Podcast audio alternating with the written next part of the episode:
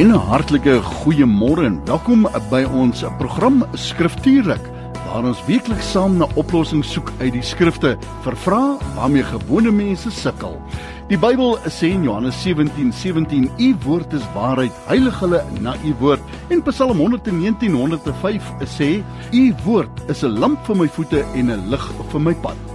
Kom dan saam met ons vir die volgende uur wanneer ons geen steen onaangeraak laat om die waarheid te vind en lig te skyn op die vrae uit die skrifte waarmee ek en jy mondelik kan worstel nie.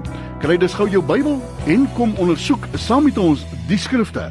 Dis mos nou skriftuurlik. En 'n hartlike goeiedag. Baie welkom by nog 'n uitsending van 'n skriftuurlik waar ek en jy saam die skrifte ondersoek na die vrae waarmee ons daagliks sukkel en uh, 'n vraag uh, uit die antwoord uit gaan soek die fondasie vir uh, die mens se probleme en dit uh, waarmee hy sukkel. Skriftuurlik tot en met 12 uur vanmôre maar ouer gewoonte wat 'n voorreg om aan vriend en kollega broeder Christus uh, pastoor Matt Viljoen ook 'n hartlike goeiemôre te sê. Matt, hoe gaan dit met jou?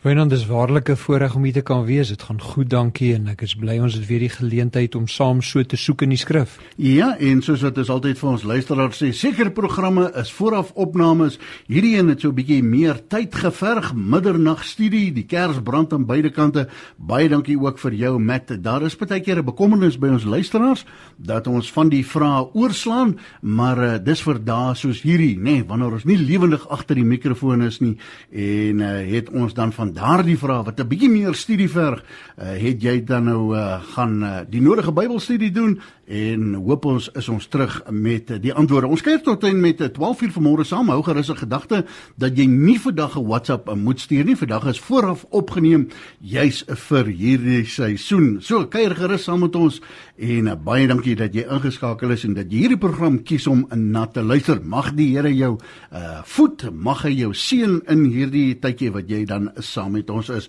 Met ons spring weg met 'n vraag van Michiel. Uh wil jy nie die vraag daar vir ons lees nie? Wat was Michiel se vraag gewees? Hy vra: "Mag ek volgens Jakobus 5 vers 12 nie 'n eed in 'n openbare hof aflê nie?" Baie praktiese vraag wat ons dadelik vat in die skrif in. Mm, so wat sê Matteus uh, ek sê ek nou Matteus, wat sê Jakobus dan? Jakobus 5 vers 12. Jakobus 5:12: "Maar bo alles, my broeders, moenie sweer nie." Nie by die hemel nie, ook nie by die aarde nie en ook geen ander eed nie.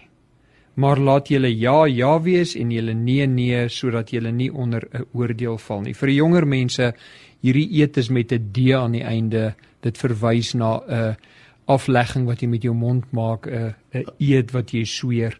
'n Gelofte nie. Met kan ek dan vir jou sê die saak is afgehandel. Is dit is wat die skrif sê of hoe verstaan ons dit as die landswette dit so vereis mag ons eet af lê of nie hoe verstaan ons die skrifte Ja, jy het gevra Wynand is die saak afgehandel met daai vers en die antwoord is nee, dis nie afgehandel nie en daarom ook Michiel se vraag. Hier in Jakobus 5 vers 12 gaan dit nie oor 'n eet af lê soos ons dit verstaan nie. Dit gaan wel oor leuns. Dit is die konteks van Jakobus 5:12. Maar ons het 'n bietjie agtergrond nodig om Jakobus se opmerking hier in vers 12 beter te verstaan. Die Joodse leiers, en ons kan dink aan die Fariseërs wat een deel van die leierskap van Jodendom was in die tyd van Jesus, die Sadduseërs was 'n ander deel van leierskap. Die skrifgeleerdes is die ouens wat die skrif uiteengesit en aan die mense verduidelik het. Die kerk van daardie tyd, né? Nee? Ja, dis korrek. Mm. Hierdie leiers het stelsels ontwikkel om nie verantwoordelik gehou te word wanneer hulle 'n vals eed aflê. Jy sien nie nou, hier het jy leiers in die Fariseërs spesifiek is, geestelike leiers, die skrifgeleerdes sit die skrif uiteen en hierdie mense ontwikkel stelsels sodat hulle nie verantwoordelik gehou word vir 'n vals eed nie, met antwoorde as hulle lieg nie. Nou Jesus het dit geweet en duidelik het Jesus in die openbaar hierdie hoogste geestelike gesag in Jodendom dit is nou die fariseërs aangekla dat hulle kinders van die duiwel is. En in Johannes 8 sien ons reeds in Johannes 8:13 sien ons dat Jesus hier met die fariseërs te doen het. En in vers 44 van Johannes 8 sê Jesus hierdie vir die geestelike leiers van Israel, die fariseërs. Hy sê Johannes 8:44: "Julle het die duiwel as vader en die begeertes van julle vader, dis die duiwel, wil julle doen. Hy, dis die duiwel, was 'n mensemoordenaar van die begin af en hy staan nie in die waarheid nie omdat daar in hom geen waarheid is nie. Wanneer hy leental praat, praat hy uit sy eie omdat hy 'n leenaar is en die vader daarvan. So sien jy waarvan beskuldig Jesus die geestelike leiers van sy tyd. Hy beskuldig hulle ja. Mm. Hy beskuldig hulle as leenaars en as kinders van die vader van leuns, die duiwel. Nou heel wat later, 'n lang ruk daarna in Jesus se bediening, verwys hy weer daarna. Ons was nou net in Johannes 8 gewees. Later naby die einde in Matteus 23 in vers 16 is Jesus weer besig om met hulle te praat. Ek gaan lees Matteus 23:16 tot 22. Jesus sê vir hierdie leiers: "Wee julle blinde leiers." Hierdie wee beteken ehm um, daar is daar is oordeel oor julle. Dit gaan swaar gaan met julle. Wee julle blinde leiers. Julle wat sê elkeen wat sweer by die tempel Dit is niks nie. Onthou nou, hy het gesweer, né? Hy het 'n eed afgelê by die tempel. Ja, ja. Dit is niks nie. Maar elkeen wat sweer by die goud van die tempel, hy is gebonde. Hy moet sy woord gestaan doen. Vers 17. Julle dwaase en blindes. Want wat is meer? Die goud of die tempel wat die goud heilig? Jesus sê net vir hulle hierso of jy nou by die tempel of by die goud sweer, jou woord moet jou woord wees. Vers 18. En elkeen wat sweer by die altaar julle leiers sê dit is niks nie, maar elkeen wat sweer by die gawe wat bo op die altaar is, hy is gebonde. Nou sê Jesus weer vers 19: Julle dwaase en blindes, want wat is meer, die gawe of die altaar wat die gawe heilig? Jesus sê net jou woord moet jou eer wees. Vers 20.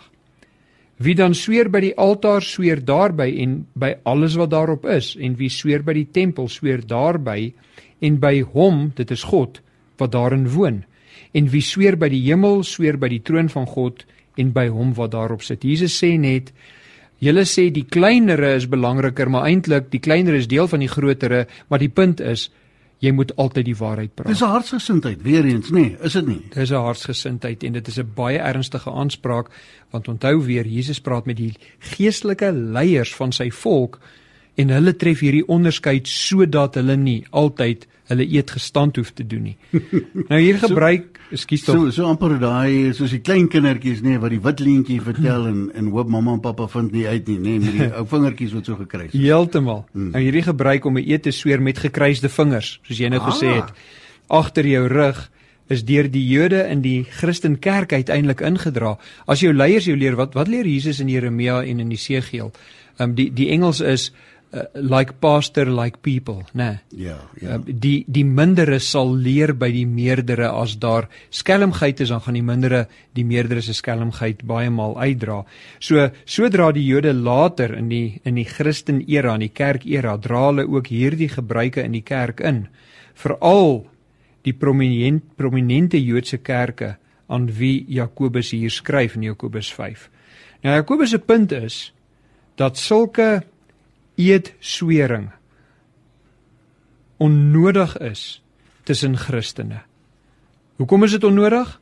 Want 'n geredde mens se woord is sy eer. As hy sy woord gee, dan moet hy dit in stand hou. In Jakob, ag nee Jakobus nie, skuis tog Paulus verwys daarna. Gaan net twee uh, verwysings doen in Efesiërs hoofstuk 4 vers 25.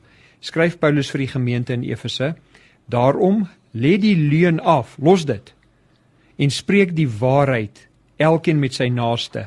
En dan gaan die rede, want ons is mekaar se lede. Ons is almal in die kerk, ons moet ophou lieg, ons moet die waarheid praat. In 'n latere of in 'n in 'n verdere brief in Kolossense 3 vers 9 skryf Paulus: Lieg nie vir mekaar nie omdat julle die ou mens met sy werke afgelê het. Die ou mens is die ongeredde mens. Ja. Daar vind leuns plaas. En weet jy dink nou weer terug aan ons verwysings na Johannes 8 en Matteus 23. Wie was die leenaar daar? Dit was die ongeredde geestelike leiers. Dit is verskriklik om te dink, né? Ja. Geestelike leiers in 'n volk wat ongered is en Jesus roep hulle sonde en hulle ongereddenheid uit. So dit is die omstandighede daarso Kolossense uh, 3 en Efesiërs 4. Paulus verwys ook daarna.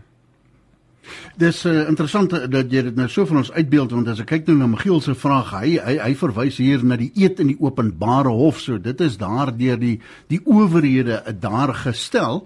Uh so ek kan nie wag om te hoor wanneer ons by daai ene gaan uitkom nie. As jy sopas ingeskakel het, ons kyk na 'n vraag wat 'n luisteraar ingestuur het. Michiel, mag ek volgens Jakobus 5:12 hy eet in 'n openbare hof af lê al dan nie wat sê die woord van die Here.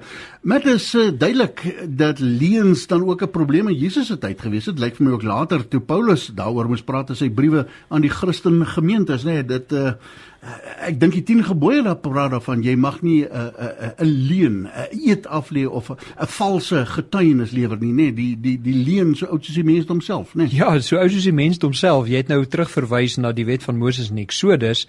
Hier is omtrent 1400 voor Christus. Vroeger as dit nog, nê? Nee, eerste hmm. leuen, Satan. Ja. Yeah, Satan yeah. wat vir Eva kom om die boslei met 'n leuen en vir haar twyfel saai en sê, "Het God regtig gesê?" So ja, dit is 'n probleem in Satan se interaksie met Eva. Later sien ons in die wet van Moses, later in Jesus se tyd en nog later in die tyd van Paulus die apostel toe hy skryf, die feit dat mense voortdurend besig is om vir mekaar te lieg. En die feit dat mense bewus is dat ander vir hulle gaan lieg en dat hulle vir ander lieg, wyna dis nie deel van ons tyd nie, né? Dit het mense beweeg om die beginsel van 'n eed in te stel. Dis nou nog die agtergrond wat ons moet verstaan. Ja, die feit ja, dat leuns algemeen is, het mense beweeg om te sê ons moet daai beginsel van om 'n eed te sweer instel. Dink maar aan 'n belastingvorm. Jy moet teken onderaan dat die inligting wat jy verskaf het waar is. Hoekom moet jy teken? Want as jy die slag uitgevang word dat jy gelieg het, dan gaan hulle jou terugvat na jou handtekening toe en sê jy het 'n eed afgelê, jy het 'n handtekening gegee dat jy waarheid gepraat het. Of nog 'n voorbeeld. In die hof moet of moes mense hulle hande op die Bybel sit. Dit is nie meer oral meer die geval nie, né? Ja. En dan moet hulle sweer dat hulle die waarheid, die volle waarheid en niks anders as die waarheid praat nie. Sien nou net weer daai frase. Dit moet so gestel word, die waarheid, die volle waarheid en niks anders as die waarheid nie. Hoekom? Want mense probeer om hulle eed beweeg. Die waarheid omseil. Ja, ja. of op 'n versekeringseis moet jy teken dat jou eis op die waarheid gegrond is. En dan doen die versekeringsmaatskappy sy eie ondersoek om dit te bevestig. So die antwoord vir Michiel is nee. Jakobus verwys nie daarna dat ons nie in 'n hof 'n eed mag aflê nie. Nou, wat is ons as Christene se uitdaging dan met die leen in die tyd waarin ons lewe? Want is duidelik dit was 'n probleem in Jesus se tyd en Paulus se tyd, in die kerk se tyd tot en met waar ons vandag sit, vir alle tye. Ja, jy vra Wynand, wat is die probleem wat ons dan nou het? Hier's 'n interessante stukkie inligting. Um, Oxford Dictionaries het jaarliks wat hulle noem 'n woord van die jaar. 'n woord wat die hoofopskrifte geraak het, wat mense se denke geraak het, wat baie dinamiek in die omgewing het. In 2016 was die die Oxford woord van die jaar was die woordjie post truth. Stel jou voor, ons wêreld is so vol leuns dat Oxford in 2016, dis maar skamele 5 jaar gelede, duidelik gemaak het dat daar 'n woord is wat algemeen in omgang is en dit is die woordjie post truth. In elke afdeling van ons lewe het ons met leuns te doen en daarom het Oxford ook nodig om um, dit uit te wys met hulle woord. Nou met ons moet 'n vinnige breek neem. Ons gesels oor 'n vraag wat 'n luisteraar vir ons ingestuur het. Michiel, mag ek dan volgens Jakobus 5:12 nee eet in die openbare hof aflê nie wat sê die woord van die Here? Interessante opmerking daaroor Oxford Dictionaries, né? Post truth. Nou ja, ons wil graag die waarheid praat. Ek en Matt is terug net hierna. One vision One voice, one message. Radio Pulpit 657 AM and 729 Cape Pulpit, impacting lives from Gauteng to the Cape. Nou, ons is terug in die program eh, Skriftuurlik en ons ondersoek eh, saam met eh, Michiel die skrif na aanleiding dan van sy vraag mag ek volgens Jakobus 5:12 hy eet in die openbare hof af lê. Hoe verstaan ons die woord van die Here daar? Met interessante opmerking wat jy gemaak het net voor ons die breek geneem het oor Oxford Dictionary 2016 die woord van die jaar post truth So ons lewe in 'n tyd waar daar baie inligting beskikbaar is en die mensdom nou klaarblyklik baie slim geword het sê jy dat ons uh, ook leuns in hierdie professionele wêreld van ons het? Hoe verstaan jy dit? Wynand, jy het 'n interessante woordkeuse daar professionele wêreld. Um, kom ons dink bietjie aan die afdelings van die professionele wêreld en of daar leuns is. Kom ons dink aan wetenskaplikes. Watter leuns sien ons in die wetenskap wêreld?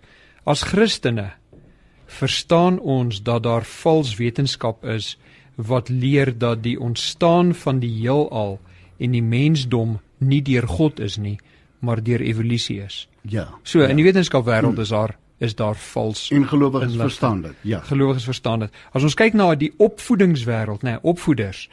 Hulle leer ons in 2021 dat minderjarige kinders wel eksplisiete seksopvoeding nodig het. En dis ook leuns. Ons weet die Here sê vir ons om weg te beweeg van hierdie goeters af.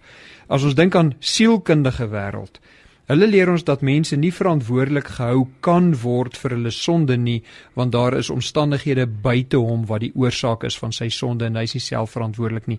En dis 'n leuen vir ons as gelowiges.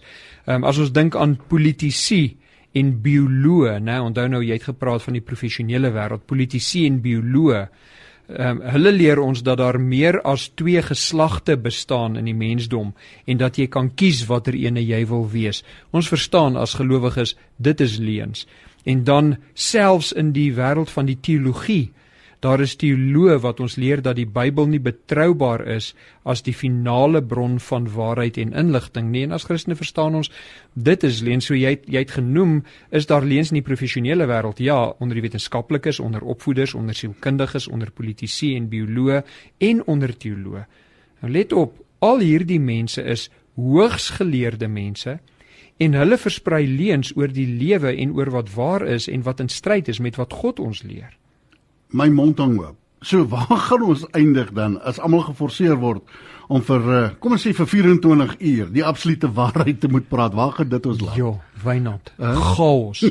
kan jy dink as ons gedwing word almal van ons sonder uitsondering om vir 24 uur die absolute waarheid te praat? Ons ons wêreld gaan in 'n absolute warboel wees want nou gaan elkeen van ons skielik ons gewaarwordinge en oortuigings en verhoudinge moet aanpas by nuwe inligting wat valsheid ontbloot. Alhoewel. Ons almal om ons, hopelik is ons het ons nie nodig om valsheid te ontbloot in ons lewe nie want ons is wedergebore. Maar as mense om ons alle valsheid ontbloot, dan gaan ons moet aanpas daarbey. Dit gaan woes wees. As ons dit moet opsom, as ons Michiel se vraag moet saamvat en dit wat ons nou in die hele uh voorafgaande inset gesê het en dit waar ons nou oor praat. Michiel se vraag is hierse pas ingeskakel het. Mag ek volgens Jakobus 5:12 nie eet in die uh, openbare howe af lê nie? Wat sê die woord daaroor? Met waar laat dit vir ons want is baie duidelik die aardbol is deurdrink van leuns, nê? Ehm um, en waarheid lyk my Uh, die ouens praat selfs van polities korrek wees, nê. Nee, uh, jy wil niemand afronteer nie, so jy praat die waarheid snaaks. Hoe som dit vir ons op? Wat, wat sê die woord? In Genesis 3 sien ons waar leuns in die wêreld inkom deur Satan se interaksie met Eva. Die vader van die leuen. Ja. Mm -hmm. En ons sien in Openbaring 19 dat Christus terugkom en dat hy 'n koninkryk kom vestig waar daar nog steeds ongeregtigheid gaan wees want in ons sien in Genesis 20 dat daar opstand steeds teen hom is en dat hy dan Satan en die vals profeet en die anti-kris vir ewig in die poel van vuur moet werp. So die antwoord is ons as Christene moet anders wees. Ons moet 'n lewe van integriteit wys want ons is mos nou nuwe mense. So om Michiel se vraag dan nou af te die finale antwoord um, te gee, die hof vereis dat jy sweer dat jy die waarheid praat en jy doen dit omdat dit die prosedure in die hof is. En as 'n Christen gaan jy in elk geval die waarheid praat, of jy nou 'n eed moet aflê of nie. Dit is dus nie 'n oortreding van wat Jakobus skryf as jy in 'n openbare hof 'n eed aflê nie. Baie interessant hè en hierdie hele gesprek oor leuns vertel. Uh ek weet daar is 'n hele bediening op die internet ehm um, wat gebou is rondom dit wat die mense hart toets want elke mens sê spreuke sê hy's 'n goeie mens as hy gevra word. En dan is daar 'n toets, die goeie mens toets en die eerste vraag is het jy al ooit 'n leuen vertel? Die tweede vraag is, sou jy sê een leuen in jou lewe of twee leuns of drie leuns of vier leuns? Uh met dink jy Skinner val ook onder dit? Skinner is ook leuns nie agter die hand praat en stories versprei vir ander mense wat nie waar is nie. As jou motief met Skinner is om 'n ander mens skade te doen. Ja. Ja, dan sonder twyfel. Vir iemand wat vanoggend luister na hierdie program en sê ek is daai een, ek sukkel met leuns. Ek het nie net een en twee leuns vertel nie, ontelbaar. Uh hulle vra vir jou gewoonlik by daai bediening as jy 'n leuen vertel, 1 2 3 10 20 ontelbaar, wat noem jy so iemand? Winland, kom ons kyk bietjie na die volgende vraag. Ja? Jy het nou met jou vraag goed ingelei. Daar wat die volgende vraag is wat ons ontvang het. Alright, so die volgende vraag uh, het ons 'n aanduiding wie dit vir ons daar gevra het want Nee, daar's nie 'n naam daar. Alright, uh, so die vraag wat ons dan na kyk is watter een word minder ernstig geoordeel? Leuns of moord? Ah, ek verstaan wat jy bedoel. O, hier's 'n vraag wat die luisteraar ingestuur het. Ehm um, en ons sê graag vir mekaar, daar's nie so iets soos 'n groot uh, sonde en 'n klein sonde nie. Ehm um, met wat sê die skrif? Uh die oordeel oor leuns en moord. Wat skryf die woord? Interessant, ons word weer teruggegooi in die boek van Jakobus in. Jakobus skryf in hoofstuk 2 vers 10: Want wie die hele wet onderhou, die hele wet van Moses, 613 individuele wette. Ja. Jakobus skryf ook vir 'n Joodse gehoor hierso spesifiek en hulle is bekend met die wet van Moses en hy sê vir hulle wie die hele wet onderhou maar in een opsig struikel het aan almal skuldig geword. Wat ons hier sien is dat enige oortreding jou skuldig voor God maak en onthou die vraag was watter ene word minder ernstig geoordeel leens of moord. En en let op hoe die vraag gestel is minder ernstig geoordeel. Die woordjie oordeel is daar. So die luisteraar en ons het nou nie 'n naam hier nie, bevestig dat ons met sonde of oortreding te doen het en dat daar oordeel daar gaan wees. En dan die onderskeid wat ons moet tref is of die persoon verwys, die persoon wat die vraag gevra het, verwys na oordeel deur aardse regters of oordeel deur God, want in die vraag het hy nie gevra ehm um, voor wie hy gaan oordeel ge, geoordeel gaan word nie, voor wie hy gaan staan om te antwoord nie. Sy vraag is net watter ene word minder ernstig geoordeel.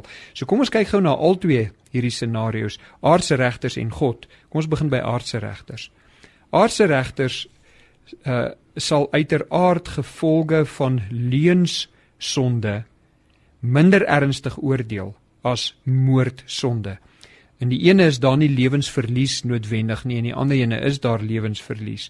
Ons weet almal dat op aarde daar tipies minder ernstige gevolge is vir leuns-sonde.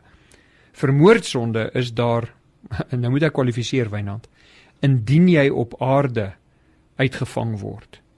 En indien jy nie 'n invloedryke koneksie het wat jou loskry nie, is daar tipies op aarde ernstiger gevolge vir moordsonde. Met ander woorde, as jy nou gemoor het, jy word uitgevang, jy het baie geld in die bank, jy kan die beste prokureurs kry en hulle kan vir jou loskry, né? Nee? Ja, dan is daar nie vir jou op hierdie aarde sulke ernstige gevolge nie. Okay.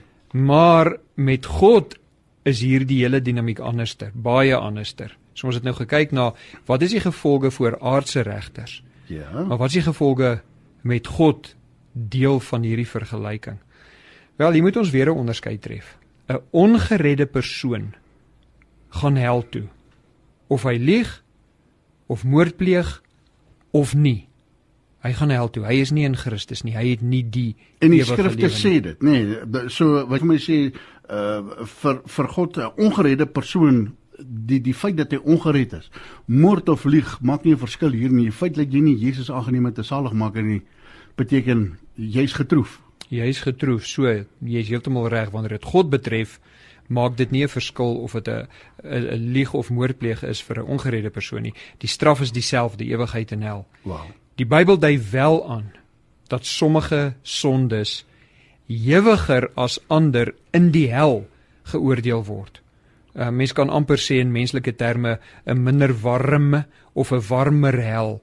Uh, dit dit is net 'n verskil tussen in in in graad, né? Nee. Ja. Maar jy's in die hel en dis warm. En ek gaan nou 'n gedeelte lees wat hierdie gedagte by ons um, ontwikkel. In Matteus 11 is Jesus aan die woord. Hy het al verskeie wonderwerke gedoen. En nog steeds is daar mense wat nie in hom wil glo nie en nie wil hulle sonde bely en hom as die Messias aanvaar nie. Matteus 11 vers 21 sê Jesus hierdie woorde en hy praat met dorpies. Hy sê: "Wee jou Gorazin, wee jou Betsaida, is twee plekke, want as in Tyrus dit is 'n stad buite Israel en Sidon dis 'n stad buite Israel. So wat Jesus hier sê, wee jou Gorazin en Betsaida wat binne Jodendom lê. As hierdie twee stede, Tyrus en Sidon wat buite Jodendom lê, die kragtige dade plaasgevind het wat in hele plaas gevind het, sou hulle hulle lankal in sak en as bekeer het. Maar ek Jesus sê vir julle Gorazin en Betsaida, Dit sal vir Tyrus en Sidon verdraagliker, daar's die woord, verdraagliker wees in die oordeelsdag as vir julle. Hulle gaan geoordeel word, maar hulle gaan minder ernstig geoordeel word. Hulle het nie in sak en as bekeer Tyrus en Sidon nie, maar hulle het nie die wonderwerke van hulle eie Messias gesien ja. soos jy Gorazin en Bethsaida het gesien word nie. Nou vers 23 van Matteus 11. Nou praat Jesus oor twee in oor 'n ander dorp en jy Kapernaum En weet jy, ehm um, dis interessant Wynand, Kapernaum is waar Petrus se ma gewoon het en Petrus gewoon het en Jesus het vir 'n tydperk daar ingewoon. Mm, was daar gewees teen die see van Galilea in daai dorpie gestaan. Ja. ja, nou sê Jesus vers 23 en jy Kapernaum wat tot die hemel toe verhoog is. Jy sal tot die doderyk toe neergestoot word want as in Sodom die kragtig kragtige dade plaasgevind het wat in jou plaasgevind het. Sodom, Ou Testament, Kapernaum, Nuwe Testament omstandighede met Christus wat self daar is, né? Nee. As in Sodom die kragtige dade plaasgevind het wat in jou plaasgevind het, sou hy bly staan het tot vandag toe. Maar ek sê vir julle Kapernaum dat dit vir die land van Sodom verdraagliker sal wees in die oordeelsdag as vir jou. So die punt is 'n Ongeredde gaan die gevolge van sy sonde vir ewig dra, ongeag die tipe van sonde, en soms is daar in die ewigheid ernstiger gevolge vir die een in vergelyking met die ander, maar onthou albei ontvang verdoemende oordeel. So uh, hier word gepraat dan van die ongeredde. Ons gaan nou nou kyk na wat dan as dit 'n Christen is wat iemand vermoor of verleen vertel. Ons neem 'n vinnige breek. Ons is terug met uh, die vraag wat die luisteraar ingestuur het. Ongelukkig nie sy naam bygesit nie. Wat een word minder ernstige oordeel leen of moord? Wat sê die skrifte? Saam met my in die ateljee pastoor Matt Viljoen en ons kuier saam met jou tot en met 12 uur. Neem asseblief kennis dat uh, hierdie program vooraf opgeneem is en dat jy asseblief nie vandag WhatsApps moet instuur nie. Ons is terug net hierna. One vision, one voice, one message. Radio Pulpit 657 AM and 729 Cape Pulpit, impacting lives from Gauteng to the Cape. Ons is terug in die program Skriftuurlik en ons ondersoek 'n vraag wat 'n luisteraar vir ons ingestuur het, word een minder ernstige oordeel as die ander een en hy het verwys na leuns of moord. Mat jy 'n interessante opmerking gemaak oor uh, Tyrus en uh, Sidon en hierdie plekke en dan sê die Here ook uh, vir Capernaum as die dinge wat in daai goddelose heidense nasies gebeur het, uh, wat in Capernaum gebeur het, dan sou hulle tot bekering gekom het. So as ons dan kyk na die Christelike wêreld, uh, hoe word 'n Christen dan gehanteer as as hy iemand sou vermoor of leuns vertel? Gebeur dit? Kan Christene moord pleeg en leuns vertel? Wanneer die eh, die vorige afdeling was dan die ene van wat gebeur met 'n ongeredde wat leuns of moord vertel en die antwoord is hy gaan hel toe. Die een uh, sonde kan in die hel ernstiger geoordeel word, maar vir 'n ongeredde word alle sonde geoordeel. En jou vraag nou is wat as dit 'n Christen is wat iemand vermoor of leuns vertel, kan 'n Christen so iets doen? Wel die antwoord hierop veroorsaak onmin tussen mense. Maar as iemand in Christus is, dan is hy verskans teen God se finale oordeel. Ja, hoor wat jy sê. So mense raak kwaad. Dit is uh, belangrik hier dat ons kyk dan wat sê die skrifte spesifiek, nê? Nee. Ja, ek het twee woorde spesifiek gebruik, die woord onmin en die woord verskans. Ehm um, Hoekom is daar onmin tussen Christene en wat beteken dit as iemand in Christus verskans is teen God se finale oordeel? Wel, dit is nie 'n gewilde gedagte onder mense. Dit is nie 'n gewilde gedagte dat iemand op aarde 'n ernstige sonde gepleeg het en dan wegkom met daai sonde. En kyk nou mooi. Net omdat hy 'n Christen is nie. Dis soms mense se persepsie. Ja. O, so jy sê ek kan doen wat ek wil, maar as ek dan 'n Christen is, dan kan ek wegkom daarmee. Mm, dispensensie van genade. Ons is nou nie meer onder die wet nie. Ek het dit ook al hy ook al gehoor. Ja, so ons in die, die antwoord is dis nie wat ons sê nie. Alraai. Let wel daardie wegkom tussen aanhalingstekens, né? Hoef nooit op aarde met die aardse regstelsel te wees nie. Jy kan as 'n Christen steeds tronk toe gaan vir jou sonde.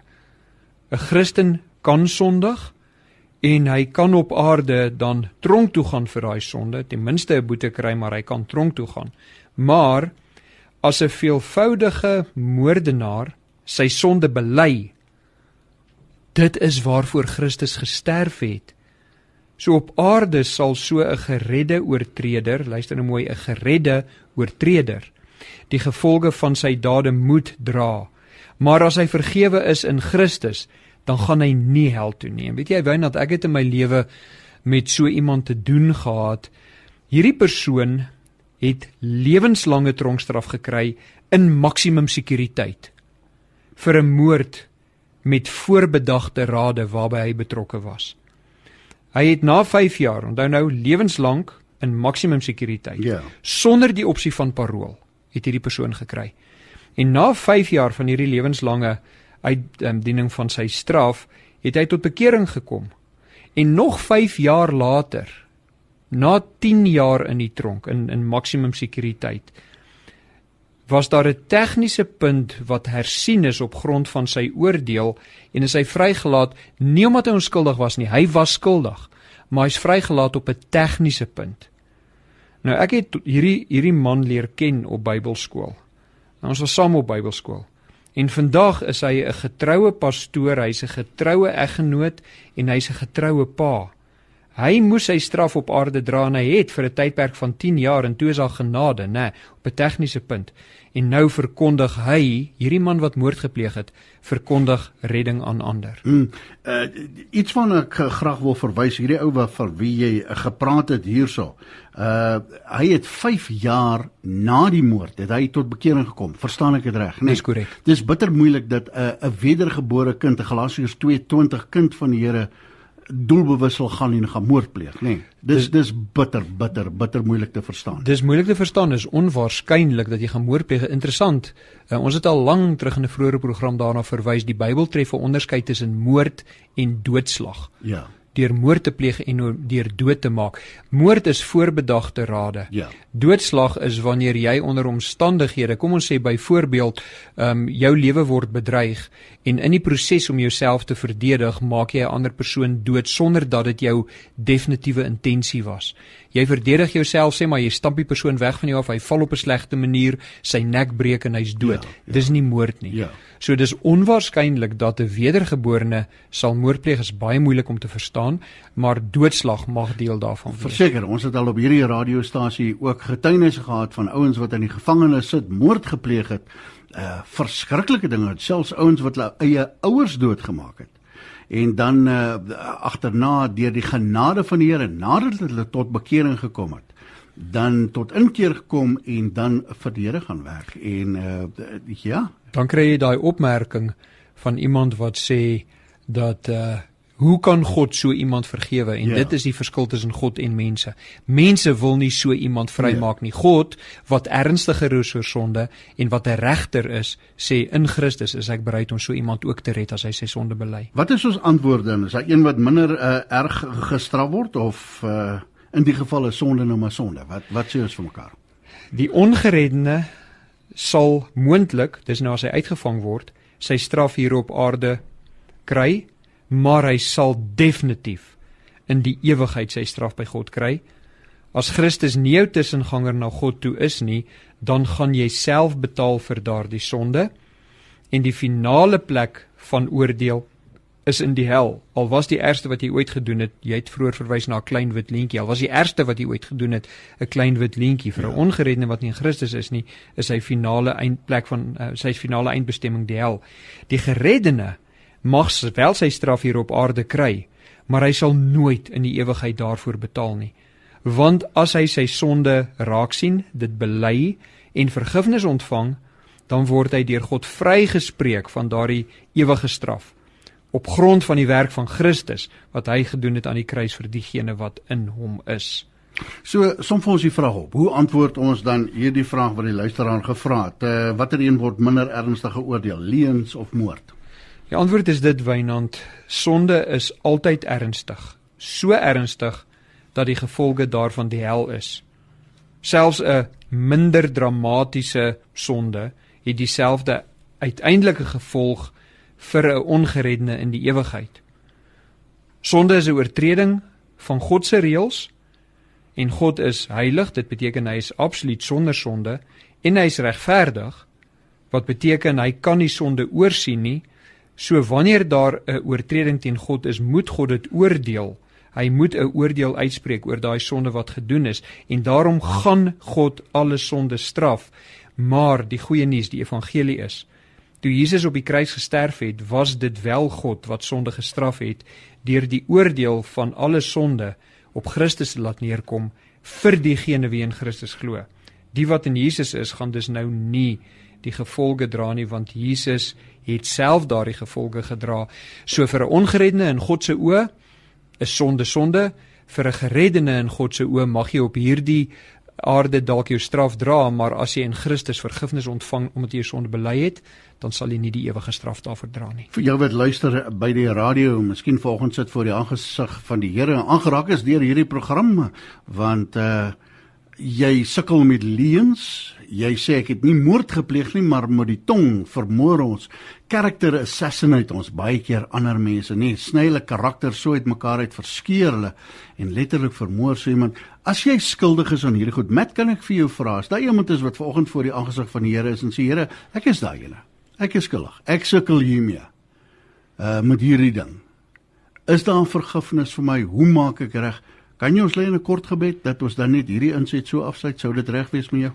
Vader, uh, ons gebed sal dan wees in hierdie geval dat diegene wat nie in Christus is nie, dat jy hulle deur hulle gewete en hierdie bietjie inligting wat hulle gekry het sal oortuig dat jy hulle sal beweeg om hulle sonde raak te sien, dat hulle dit sal bely dat hulle die vergifnis in Christus kan ken en dan die dankbaarheid wat daarmee saamgaan dat jy hulle vrygemaak het van hulle verlede, van die sonde waarin hulle geleef het.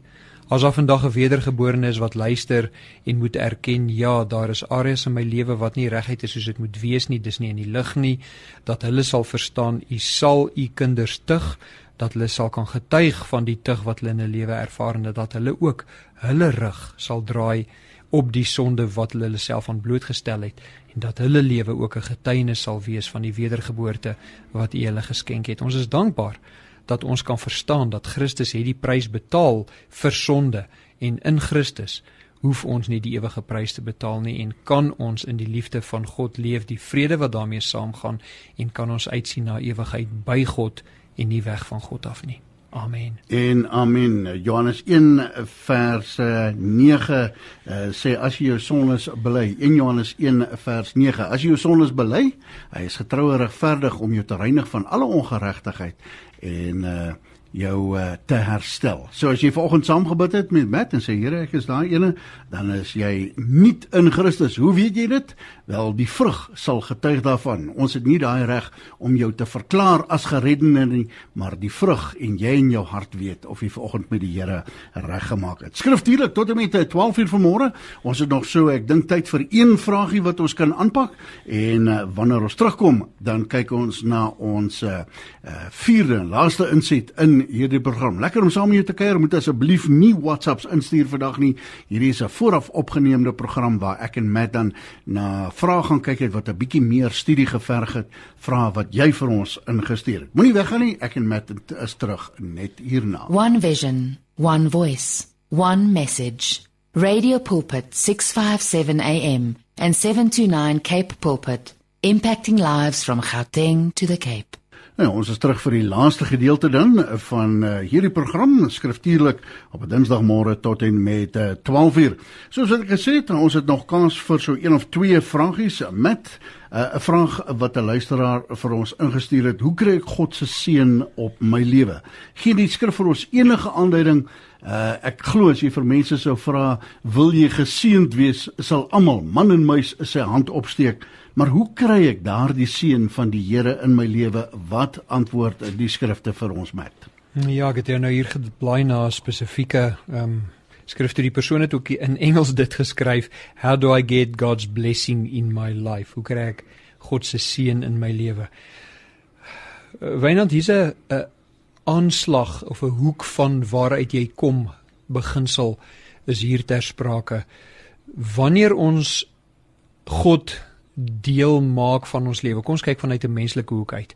Wanneer ons God deel maak van ons lewe, dan is ons motief om dit te doen nooit om seën te kry nie. Dit is nie die fokus wat ons het wanneer ons sê kom ons weer eens ek wil bevestig ons doen dit van 'n menslike perspektief af hierdie hierdie um, in inval met die vraag se antwoord uh jy besluit dat jy wil God deel maak van jou lewe. Dit is nooit met die doel om seën te kry nie. Dis met die doel om 'n regverdige regter deel van jou lewe te hê deur versoening deur in versoening met hom te gaan. Jy is die oortreder gewees. Hy is die regter. En nou word jy met hom versoen en dit is sodat jy met die goeie, regverdige, genadige God eenheid kan hê. Dit is die doel. So wanneer die persoon die vraag vra, hoe kry ek God se seën in my lewe, dan is dit belangrik dat ons verstaan dit is nie die primêre motief in ons lewe nie, maar kom ons gaan um, kyk of ons 'n antwoord kan uitwerk. Efesiërs hoofstuk Paulus gee sy inleiding in Efesiërs 1. Hy sê maar net daarso, hy is 'n apostel van Christus Jesus en hy skryf aan die heiliges in Efese en hy sê vir hulle genade en vrede van julle. En dan sê hy in vers 3, hy gebruik daai woordjie omdat die persoon het gevra hoe kry ek God se seën in my lewe? Nou sê hy geseend kyk wie sê hy is geseend is die God en Vader Dis die ene wat seën primêr kry. Geseënd is die God en Vader van ons Here Jesus Christus. Hoekom sê Paulus dit? Hy verstaan wie is die bron van enige seën wat daar mag wees. Ehm um, God is die geseënde. Geseënd is die God en Vader van ons Here Jesus Christus wat ons geseën het. So verstaan daardie volgorde reg. God is die bron ons ontvang die vrug daarvan omdat hy die bron is wat ons geseën het met alle geestelike seënings in die hemele en die laaste twee woorde van Efesiërs 1 vers 3 in Christus. So in hierdie ou versie is daar 'n groot hoeveelheid inligting wat ons help met die antwoord van hierdie vraag. Geseend is die God en Vader van ons Here Jesus Christus wat ons, dit is die wedergeborenes, geseën het met alle geestelike seënings in die hemele in Christus. So Christus moet betrokke wees. Jy moet in Christus wees. Maar kyk wat staan daar. Alle geestelike seëninge. Nou Wynand, ons ken nou al daardie woordjie goed. Wat is uitgelaat wanneer ons sê alle geestelike seëninge in die hemele? daar is niks uitgelaat nie. Ja. Ons het alles. Ons het in totaliteit het ons die geestelike seëninge ontvang wat ons nodig het. Nou ek wil vasmaak aan vers 3 wil ek twee verdere verse in hoofstuk 1 vasmaak. Eh, dis nie twee wat ek spesifiek um, hier in gedagte het. Vers 8. Hy het ons die rykdom van sy genade, kyk nou nou is daar genade, nê. Nee, rykdom is oorvloed. Oorvloed van sy genade het hy oorvloedig, dit is ook oorvloed, nê, aan ons bewys in alle wysheid en verstand. So nie net vers 3 het ons alle geestelike seëninge nie alle geestelike seëninge maar ons het dit oorvloedig ontvang van hom in alle wysheid en verstand nou het ons nie net redding nie in Christus nie en seëning in Christus nie maar ons het ook wysheid gekry en ons het ook verstand gekry en dan vers 9 deurdat hy aan ons die verborgenheid van sy wil bekend gemaak het na sy welbehae wat hy in homself voorgenem het. So ons het nog inligting ook van hom ontvang. Nie net seëninge, nie net wysheid, nie, nie net verstand nie, maar ook inligting wat ons van hom ontvang het, ontvang het. En dan sê hy in vers 13 dat hy ons nog die Heilige Gees gegee het en met die Heilige Gees geseën het ook. So om daai vraag dan aan te spreek, hoe kry ek God se seën in my lewe? Deur in Christus te wees, is dit 'n noodwendige, maar dis nie die primêre fokus nie. Die primêre fokus om in Christus te wil wees is om deur met God versoen te word want God is die ene wat sonde gaan oordeel. Maar ek ek moet bysê, hierdie kort antwoord hanteer nie die vraag volledig nie. En waar, waar moet ons gaan om dit volledig te hanteer? Ons moet weer eens noem fokus. Ja, ja. Is so belangrik. Hartsmotief. Hartsmotief. Mm. Ons hartsmotief is nie om primêr seën te ontvang nie. Ek ek wil dit so sê, uh, die Engelse uit, uitspraak ek join nie Christendom sodat ek seën kan ontvang nie. Ek sien my sonde raak. Ek besef ek gaan geoordeel word en te lig bevind word en ek erken my posisie voor die regter, dit is God. En dan bely ek my sonde en dan vra ek vergifnis my sonde en alles wat daarna volg is genade. Ja. Ek ek dink so aan die uh, ek wil nou amper sê wat is die Afrikaans vir prosperity teachings dis ja, daai voorspoedsbediening. Voorspoedsbediening wat sê kom na Jesus toe sodat daar voorspoed op jou lewe kan wees. En en dis nie wat die skrifte leer nie, nie. Maar ons swaar kry is ook seën. Ja, Wenat, kom ons dink aan 'n paar Bybelse voorbeelde. Kom na Jesus toe sodat jy voorspoed kan ontvang.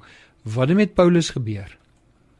Ons Paulus het net swaar gekry. Hy is in die tronk mm. en hy's doodgemaak. En die waarheid is in 2 Korintiërs 11 praat hy van al die swaar kry. Hy's deur sy eie mense vervolg, die Jode. Hy's in die kerk vervolg deur nie-Jode. Hy is met klippe gegooi. Hy is honger gewees, hy is dors gewees, hy's naak gewees, hy koud gekry. Hy was 'n skibrekeling. Al daai dinge het hy deurgegaan. Waar's daardie um, voorspoed vir hom? En toe uh, word hy in die tronk gegooi twee keer. En toe is hy uiteindelik daar doodgemaak. Of kom ons dink vroeër in Handelinge 12 aan Jakobus. Ja. Jakobus, die broer van Johannes, een van die 3 in die as jy dit so wil stel die binnekring van Jesus Petrus, Jakobus en Johannes. Daardie Jakobus word deur Herodes Agrippa doodgemaak. Ja. Ja. Waar's die seën daarin? Of kom ja. ons kom ons gaan van die 12, nê, nee, wat wreed doodgemaak. Wat wreed doodgemaak ja. is. Uh getuienis volgens oorlewing is dat Petrus gekruisig is mm. saam met sy vrou omdat hy 'n Christus was. Nou dit is oorlewering hierdie ander twee is voorbeelde in die Bybel. Dan as ons gaan in verdere kerkgeskiedenis in die 1500s staan daar 'n bose koningin op wat koningin is in Engeland. Haar naam is Mary en sy het 'n naam waaronder sy bekend is, Bloody Mary. Nou daai bloody verwys na die bloed wat sy laat vloei het en sy het oor 'n 200 evangeliese Christene laat doodmaak. Die meerderheid van hulle het sy laat verbrand. En daar is voorbeeld op voorbeeld John Rogers is een van die wat deur haar verbrand is omdat hy die ware evangelie verkondig het en die valse evangelie uitgewys het waarin sy geglo het. En dan is daar drie ander manne uh in die geskiedenis Latimer, Ridley en Cranmer. Nou Latimer en Ridley is hier in die 1550s is hulle verbrand in Oxford is hulle verbrand omdat hulle dieselfde gedoen het as John Rogers, nê. Nee, hulle het die ware evangelie verkondig en die valse evangelie van die van die vors van Engeland uitgewys. Hierdie twee manne is verbrand en later die uh, wat wat aartsbiskop was in uh, in Canterbury, Canterbury, hy is toe in 1555 verbeel ek my is hy ook verbrand. En wat interessant is, terwyl hierdie manne verbrand is, het hulle God se genade en God se liefde verkondig. Nou jy het verwys na voorspoedsteologie. Waar is die voorspoed vir hierdie manne? Hulle was ja. ware Christene wat waarlik opgestaan het. Nou met kom ons kyk na wat die skrifte sê wanneer dit gaan oor voorspoedsteologie en 'n gesindheid van as jy Jesus volg sal dit net maanskyn in rose wees. Hier's Jesus se eie woorde in Johannes 16 vers 33. Dit het ek vir jou gesê dat jy in my kan vrede hê. Daar's 'n belofte wat die Here maak, vrede in hom. En dan hierdie woorde: In hierdie wêreld sal jy verdrukking hê. Maar hou goeie moed. Ek het die wêreld oorwin. Jesus self wat gesê het as hulle my gehaat het, sal hulle jou ook haat. Hoe klink daai vir voorspoedsteologie? Seën van die Here af, nee? So, die, om daai vraag dan net af te sluit, Wynand. Uh, hoe kry ek God se seën in my lewe? Deur in Christus te wees sodat jy met die Vader versoen word en daai seëning sluit nie noodwendig voorspoed in nie, maar jy het die ewige lewe, jy het alle geestelike seën Efesiërs 1:3. Jy kan God dan dien selfs as dit met jou baie swaar gaan. Stof tot nadenke, tyd geword om te groet, goed om te luister na Matt van Joen en Wynand Rousseau. Aan die einde van die dag sê Handelinge 17:11 gaan ondersoek die skrifte jouself om te kyk of hierdie dinge so is. Moenie op hoor seer gaan nie, maar gaan maak jouself seker of hierdie ding waaroor ons praat in die program dan wel so is. Dankie dat jy saamgekuier het. Dankie dat jy saam met ons gebid het. Dankie dat jy toegelaat het dat die skrif ook jou hart verander. Koersverandering, aanpassings omdat ons liever vir ons meester en na hom wil lewe. Tot 'n volgende keer, liefde groete en shalom.